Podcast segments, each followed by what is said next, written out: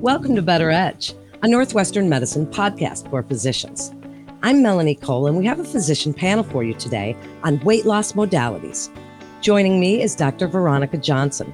She's an assistant professor of medicine, and Dr. Eric Hungness. He's a professor of gastrointestinal surgery and medical education, and they're both with Northwestern Medicine. Dr. Hungness and Dr. Johnson, thank you so much for being with us today. Dr. Hungness, I'd like to start with you. Tell us a little bit about the current state of weight loss surgery. What are the potential long-term effects of weight loss procedures on a patient's overall health and well-being? Well, first of all, I want to just thank you for the opportunity to come and talk about this important topic. As you know, and physicians know, obesity is a major health issue across the country, and it's only getting worse. And if you look at some of the data, it's almost like an epidemic. And if this was an infectious disease or a cancer or COVID, there'd be like this huge public outcry about stuff. And so the state of bariatric surgery is that it's really become the gold standard, I would say, of helping patients with class 2 or 3 obesity, and that I'll define that as a body mass index of 35 or higher with medical problems, or a body mass index of 40 or higher. And so these patients just have a lot of medical problems that are associated with their weight, a lot of quality of life issues, and weight loss surgery has been proven now to be the most durable and effective tool that we have as a medical community to help patients. And it's more than just losing weight or a number. It's that long-term studies, study after study shows that the weight loss for most patients stays off, but more importantly, the medical problems improve, particularly diabetes and a lot of high blood pressure, sleep apnea, all these things that really affect patients' quality of life. And then other studies have suggest that if you improve those things, that people are living longer and they're happier. And so weight loss surgery has really kind of been that gold standard. However, we continually try to improve. We're part of quality improvements, and there's lots of great data that show that these can be done safely. Very safe procedures now, unlike maybe 20, 30 years ago when there was lots of fear around them. These can be done very safely, and we're really excited now about multimodal therapy. We treat cancers with more than one treatment, surgery and medications and radiation or whatever. And obesity is no different. And now, some of the weight loss medications that Dr. Johnson will be talking about, I think are going to be game changers for a large number of patients, both before surgery as well as after surgery, or those that don't qualify for surgery. Yeah, and I would just like to chime in with that. I totally agree. Obesity is a chronic disease, and it is an epidemic and the most prevalent chronic disease that we have. And then even with the most effective tool we have as far as surgery, we know that it's a relapsing remitting disease. And so, we see 20% of these patients who struggle with severe obesity, they struggle with their weight even after surgery. They have weight regain. And so they need chronic disease management, which reemphasizes the importance of this multidisciplinary care between myself and individuals like Dr. Hungness. As bariatric surgeons, we need to address this as a chronic disease and utilize not only surgical modalities, but also these more effective medications to help patients continue to improve their health for the long term. Well, as an exercise physiologist myself, I've seen how we really are evolving. And Dr. Johnson, how have the non-surgical treatment, because that's what we're focusing on here today, how have these options for obesity treatment evolved over time? Speak a little bit about what you've seen in your profession. For sure. So prior to 2021, we had medications for weight loss, but they were mildly effective, only promoting on average about 5 to 10% weight loss. And if we had patients with more severe obesity, sometimes they needed multiple agents together to kind of see that benefit from a weight loss perspective and overall health perspective as well. With the passage or approval of semaglutide 2.4 for obesity treatment and weight management, and we were seeing up to like 15% weight loss with these drugs. And so that was something that we had never traditionally seen in the past for obesity treatment prior to that approval of that drug. And so now we're seeing this new generation of anti-obesity medications coming through the pipeline that are even more effective. And so we do anticipate approval of tirzepatide, which probably will happen by the end of the year. And with that approval, we see an average of about 20 to 23% weight loss with tirzepatide 15 milligrams over that clinical trial period. So we are seeing significant weight loss with these medications, and we're approaching the effectiveness that we see with surgery, but we're not quite there yet. So again, I just want to emphasize the importance of, if we have severe obesity, these patients do likely need surgery to get their better control of their weight and their overall health. Yeah, I'll just add that the number of patients that are coming to me and considering surgery, the number of patients that have been on one of these medications or are currently on one of these medications is dramatically increased, and so there's a lot of patients that are being treated with these drugs, and so it's great. I mean, it's great also, but it's not the most, it's not a one-shot thing for everybody, right? So other patients may not respond as expected to these drugs. And if they have severe obesity, it's really important to keep in mind of all the other available tools to them outside of the pharmacotherapy options. Dr. Hungness, do you see if the newer weight loss medications we're discussing here today will reduce the number of weight loss operations performed? I'd like you to speak about how they compare with traditional methods of weight management that we've heard about for years. And can the surgical and the pharmacotherapy be used together? Is that really the optimal when you speak about the multimodal approach? Yeah, this is great. So, around the fire pit or, around the coffee table with my friends and stuff like that, they ask me, are you going to be out of a job, in a couple of years with these medications that are coming out? And are you really going to need to do weight loss surgery in the future?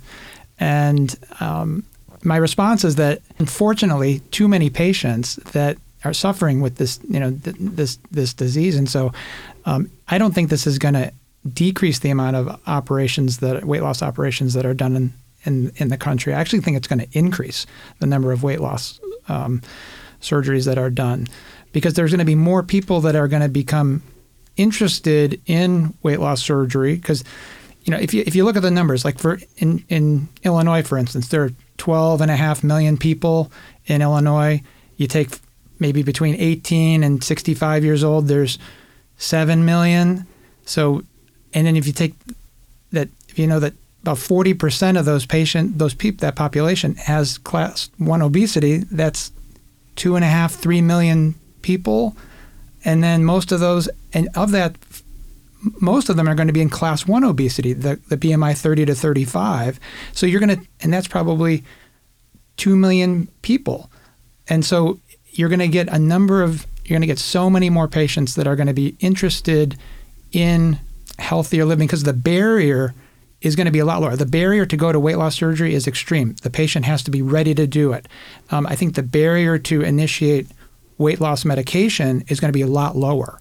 And then they're going to see the benefits or successes or failures. And then, what's the next step? Surgery.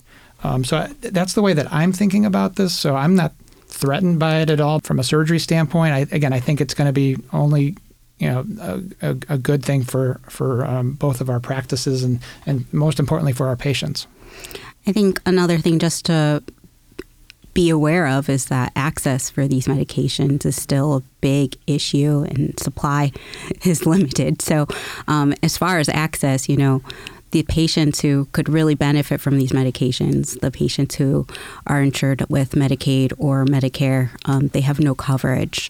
And so, you know, they only option for the treatment of their severe obesity is surgery at this time. And until, coverage for these medications is better, they unfortunately can't get the non-surgical options, the most effective non-surgical options we have. So I think surgery is going to be the best treatment for them at this time. And I hope the opposite is true too, that as you know, unfortunately, surgery doesn't work for, everybody. And actually, there's a significant number of people with weight regain or don't have enough weight loss that they desire. These are patients that are going to be interested in starting weight loss medications. And so I think you're going to get a lot of patients interested in weight loss medications after weight loss surgery. So it's going to be this kind of back and forth. And I think that's also the beauty of these medications now and how they work physiologically. They kind of augmented the physiology changes that happen after surgery. So, we look at semaglutide and tirzepatide. They're incretin-based therapies. So they are GLP-1 receptor agonists. So I work on GIP. If you're looking at tirzepatide and semaglutide, and, with bariatric surgery, what happens after surgery, it's not just decreasing the size of the stomach. We have hormonal changes that are occurring, where we have increased GLP-1 specifically that kind of helps from a metabolic standpoint to promote weight loss. And that's what these medications are doing as well. They're augmenting that GLP-1 activity. And so in patients who've had surgery and they are struggling with weight regain, the medications are just kind of augmenting that physiology that is already present after surgery. Yeah, I totally agree. And it's really the gastric bypass is really the one that I think that you see that GLP-1 effect after gastric bypass. You don't see that as much with sleeve gastrectomy. But now if you treat patients with sleeve gastrectomy and add that, then you're almost recreating this, kind of bypass physiology. And that's really exciting because the morbidity or the complication rates with gastric bypass are a lot higher than with sleeve gastrectomy. And so that's one of the advantages of sleeve gastrectomy. It's less complicated. It's less easier to recover from and with lower long-term complications. And so if you could offer that with medication, that might be better than gastric bypass for some patients. It's really all about having more tools in the toolbox, really, and hopefully reducing some of those disparities to availability of these types of modalities. Dr. Johnson, tell us the indications for prescribing the anti-obesity medications. Are there any contraindications? Are there certain patients for whom you just would not choose this route? Sure. So anti-obesity medications are indicated in a patient who has a BMI of 27 or higher and between 27 and 29.9 with a comorbidity like diabetes or high blood pressure, fatty liver disease, or if the BMI is 30 or higher, regardless of comorbidities. And so that's across the board, regardless of the agent used. Those are the FDA-approved indications for use of anti-obesity medications. When we're looking at more of the newer agents like semaglutide and tirzepatide, specifically, those are not indicated in those who have a rare form of cancer called medullary thyroid cancer, or if they have a personal history of multiple endocrine neoplasia type 2. Those are the only absolute contraindications for these medications outside of pregnancy or breastfeeding. But we do also have to be aware of some of the side effects and use them cautiously in patients who have, more severe GI issues, because that's the most common side effect is nausea. You can have constipation, diarrhea, reflux. If there's a history of pancreatitis, that can be another red flag. So if a patient has a history of pancreatitis, I would be a little bit more cautious of using the medication. It's not an absolute contraindication, but if you don't know the cause of the pancreatitis, using these medications can definitely cause an increased risk for a recurrent pancreatitis as well. Well, along those lines, Dr. Johnson, speak about how these newer medications interact with other medications as you're telling us about the comorbid conditions that patients have, which we know are diabetes and high blood pressure and all these things. They're on many medications. How are these new modalities interacting with the medications that they may be on for all those other conditions? So these medications right now are just administered subcutaneously, so they're injected once a week. So there's not really a lot of interaction specifically with any of the oral medications that they're taking. But, in the future, we'll see that there'll be these GLP-1s that are approved in the oral form, and we have to be cautious about how that would interact with some of the other oral medications that they take. So if you take like oral semaglutide right now, you have to take it on an empty stomach without any other medications because, for example, if a patient has hypothyroidism, you have to wait at least 4 hours before they take their thyroid medication, because if you're taking the GLP-1 orally and the thyroid medication, that can affect the absorption. So that's one of the big things as far as in the future. But right now, as far as interacting with current medications, there's really nothing. A lot of the other medications that were traditionally used to treat obesity, were contraindicated if a patient was on concurrent stimulants. If they had like heart disease, we would try not to use them. But with these medications, they're relatively safe. It's a very exciting time in your field. And Dr. Hungness, I'd like you to speak a little bit about patient counseling and education, as we keep saying that these are more tools in the toolbox for weight loss medicine. Tell us a little bit about where that counseling comes in to help the patient along as they're going through these. Yeah, I mean, patient selection is key, and it really requires a motivated patient to do well. And so, we work very closely together to help find the patients and help them get to a point where they're ready for surgery. And so that involves a dietary evaluation. They have to have a good understanding of what good lean protein is, what foods to avoid, those sorts of things up front. They need to make there's a psychological evaluation just to make sure that there's not an underlying eating disorder or depression that's being coped with by eating and so forth. And so those are some of the early kind of screening processes that we have. We have a whole we have a bunch of different dietary classes that are run by our dietitians, a great team of dietitians at Northwestern, to help patients really understand what are the changes that they're going to need to make ahead of time. And so the process is not like, oh, I'm interested in surgery, you have surgery next month. It's a sometimes a 3-month, 6-month, 9-month process to get patients to the point where they're ready. They may not be initially ready right now, but again, eventually we're able to get them there with this multidisciplinary approach. And so that's before surgery. Then after surgery, it's almost even more important. So we have very frequent touch points. If the patients come in, if a patient has surgery that came through from Dr. Johnson, they'll have surgical follow-up. They'll have medical follow-up, and really kind of approach this from a multidisciplinary standpoint. And for patients that struggle with weight regain or kind of some other other issues, again, we get them in and get them the appropriate follow-up necessary. We also have support groups. Patients learn well from each other. It's hard for me to. I haven't had weight loss surgery, so it's hard for me to, say that I've walked in somebody's shoes.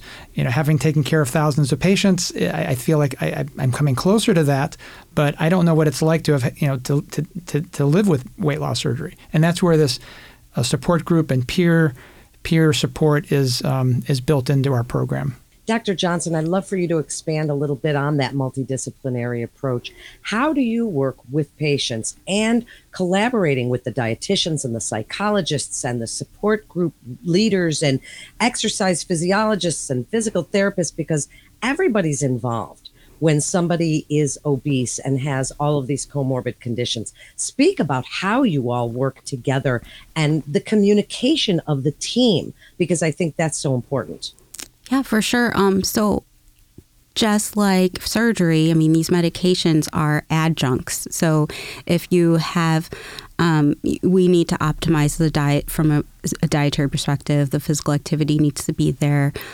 Behavior, sleep, stress, all of that is important to ensure that the patient is getting the best results from their tool, whether that be medication and or surgery. And so I work collaboratively with dietitians. We have health psychologists on our team. We can refer out to exercise physiologists for select patients if they need that additional assistance. If there's underlying mood disorders, working collaboratively with a psychiatrist or mental health professional is important, as well as, referring out to sleep medicine if, there's some underlying sleep apnea and that needs to be managed as well. So it requires a team. And, as an obesity medicine specialist, it's just important to kind of have all the resources in the tool so we can refer patients to the appropriate services so they can get the best care.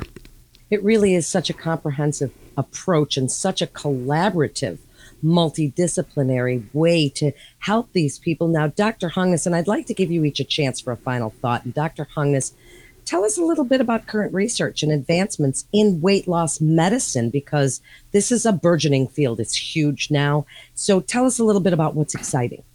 I'm most excited about the trials that are going to come out of concomitant therapy. So it's going to be, induction weight loss medication prior to weight loss surgery, and how does that affect outcomes? It's going to be the patients that have had weight surgery and having a good result, but which patients need to just start on medication for like a maintenance therapy, or patients that are increasing, having weight regain, which patients should start medication, and seeing what those results are for combined therapy. That's what I'm interested in. It's going to take well-designed, large, federally funded kind of trials with the drug companies to make that happen. But I hope we can get those studies done. And Dr. Johnson, last word to you. What would you like other providers to take away from this physician panel that we have today on obesity medicine, the exciting advancements, whether they're surgical or non-surgical, medicational? What would you like the key takeaways to be today? I think the biggest thing is just realizing that obesity is a chronic disease. I think we still have a lot to do as far as the medical community educating about the different tools available to treat obesity outside of lifestyle. And I think a lot of our patients come to see us in the general medical community, and they are often stigmatized because of their weight, and they don't get the proper care. And unfortunately, they don't get to see people like myself or Dr. Hungness until it gets to a really severe point, because they're just put a lot of blame is put on why they weigh what they weigh. And so, with the advent of surgery and these more advanced medical medications, my hope is that we'll start to use all the available treatment options for our patients who are struggling the most with their disease. Thank you both so much. What an informative episode this was. Thank you for joining us. And to refer your patient or for more information, please visit our website at breakthroughsforphysicians.nm.org/gastroenterology to get connected with one of our providers. That concludes this episode of Better Edge, a Northwestern Medicine podcast for physicians. I'm Melanie Cole. Thanks so much for joining us today.